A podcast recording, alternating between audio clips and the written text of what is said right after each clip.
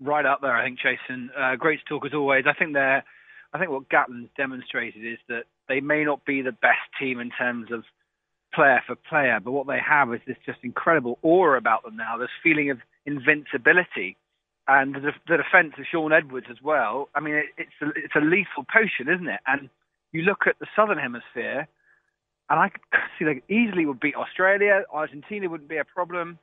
You know, if I was a Welsh fan right now, I would be buoyant because this is the best opportunity Wales have ever had going into a World Cup. The only problem is it, it, it's such a long way away, and momentum in sport is such a powerful force. And if, that's the only thing which just makes me slightly hesitant about them because they've got this fantastic sense of the moment that they're almost unstoppable. They can't lose. It's what Gats has been talking about for weeks. But of course, that first game isn't until the middle of September. It's still an awfully long way away. I saw Warren Gatland interviewed afterwards, and he uh, he talked about flying under the radar. That's impossible now, isn't it?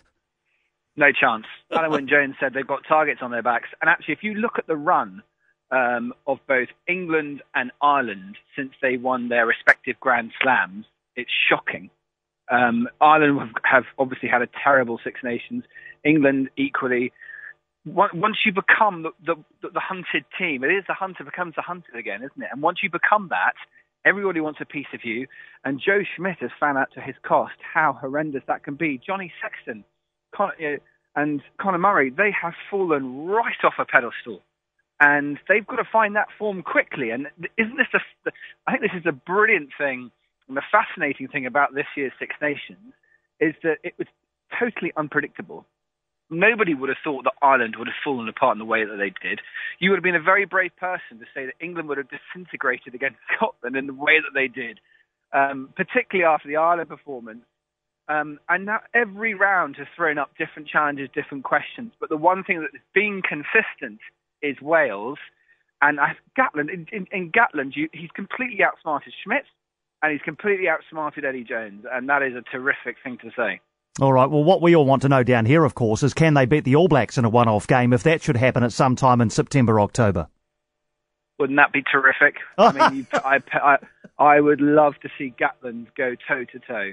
Um, I just think it would be that one. You know, it would be the most incredible game. Um, and part of me, a lot of the debate up here is why Gatland hasn't been linked as much with you know, the follow-up to Steve Hansen. Why is it that New Zealand rugby just don't seem to take him seriously enough? Because you consider what he's achieved with the Lions uh, in club rugby, um, but mo- mo- you know, most importantly with Wales, this this run. Bearing in mind, he has taken a team which provincially, the club game in Wales is falling apart at the seams. So this is a guy who has this incredible Midas touch, and he's a terrific man manager. And that's fundamentally about what coaching is, isn't it? It's about managing people. And he is fantastic at it. And it baffles me that I know he wants a rest after the next World Cup. Why New Zealand aren't interested in getting him signed on? Because for my money, he's the best coach right now. Do Ireland have the time to turn this around? Has Joe, Joe Schmidt got, got enough time to to get his team firing in time for the World Cup? It's a great question. I think that actually time is what they probably need. Um, I think they need to go away, and this. I think that was probably one of the other insp- um, surprising elements of it because again, you have someone like Andy Farrell, one of the best defence coaches. Ireland was shredded repeatedly. Uh, Joe Schmidt has got a big headache. He needs Sexton and Conor Murray to come back firing. Um, I reckon the, the club game should probably help them. I mean, we're still not over, and we've got the European Cup finals to come. Leinster and Munster both, and then they need to play their way back into form. And sometimes when it goes wrong internationally, the club game is a huge source of succor and strength. You go back to your old teammates in your club game. The pressure of the international game is taken off you for a while. And people like Sexton and, and Conor Murray just need to regroup. But the other element to that is you have just seen and appreciated why they are so fundamental to that team. If Sexton isn't firing, Ireland go backwards. If, if the pack isn't firing, they go backwards. They've got, suddenly got a back row problem, Ireland. And, and, and Joe Schmidt is now coming away with far more questions than he was expecting. He does have time, but he hasn't got any important matches. It's the same for Eddie Jones. They've only got warm-up games now. And in a sense, it's not really the same thing. They're never going to be tested like they just have been in the, in, in, in the Six Nations. And that's the biggest problem they'll have.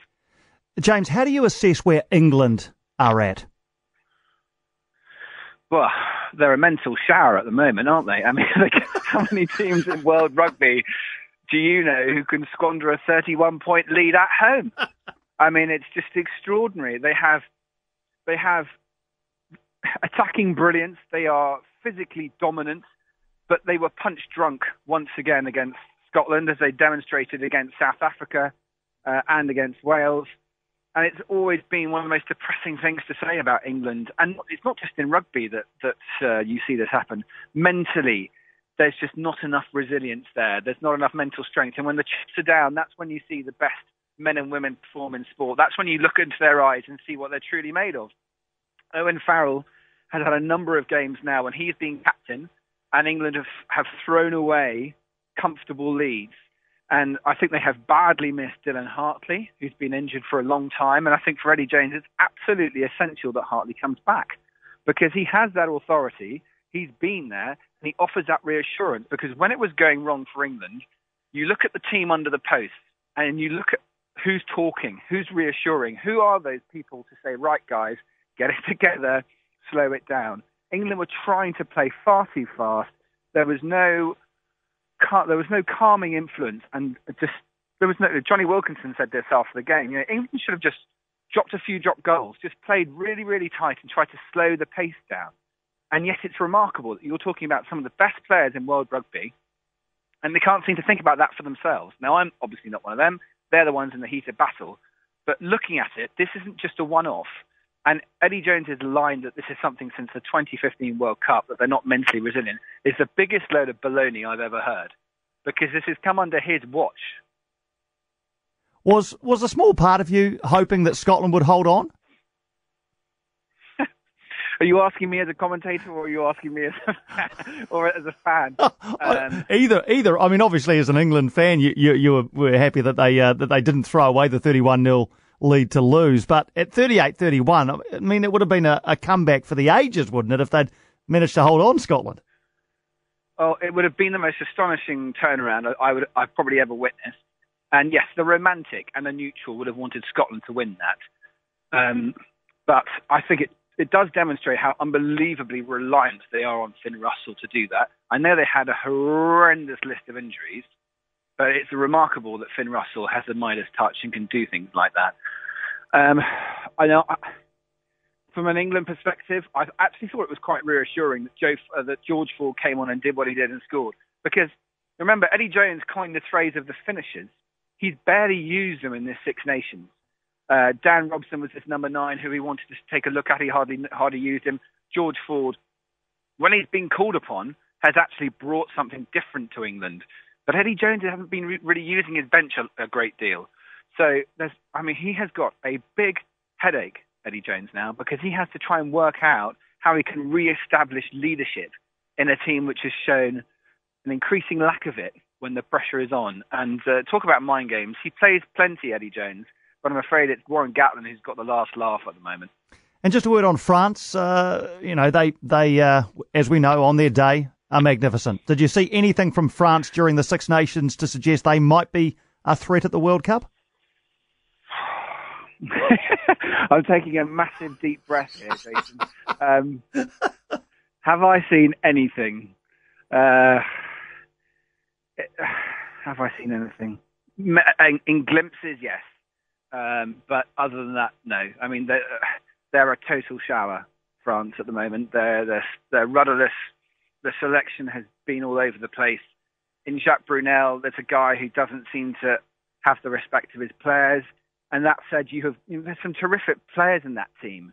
Um, you know, certainly Penaud out in the right wing, uh, Ntamack. You, they have got the core of some some young team. And I think what's really upset me about France is if you look at their club game and certain the Toulouse, for instance, one of the biggest beasts in European rugby, have really come back to the fore in European rugby, and that's based around a French team, a young French hungry team. And there's been none of that. And one of the reasons French rugby has suffered is because they've relied far too much on big clubs like likes of Toulon and many others, just and, and Racing to that extent, just spending so much money on international stars. And actually, the true test of France will be in four years' time when they have their own home World Cup. That's when the pressure will tell because the system has slightly changed they are allowing for more French players to, to play and, and to be rewarded for that. But you know, French French rugby is in such a state of disarray that it's amazing that the French have played in the way that they have played. I mean, they, they jolly nearly lost to Italy. Um, if that would have happened, that would have been curtains for Brunel. Wonderful to get your analysis, James. Thanks so much for joining us on Radio Sport. Look forward to doing it again soon. Jason, all the best. Talk soon.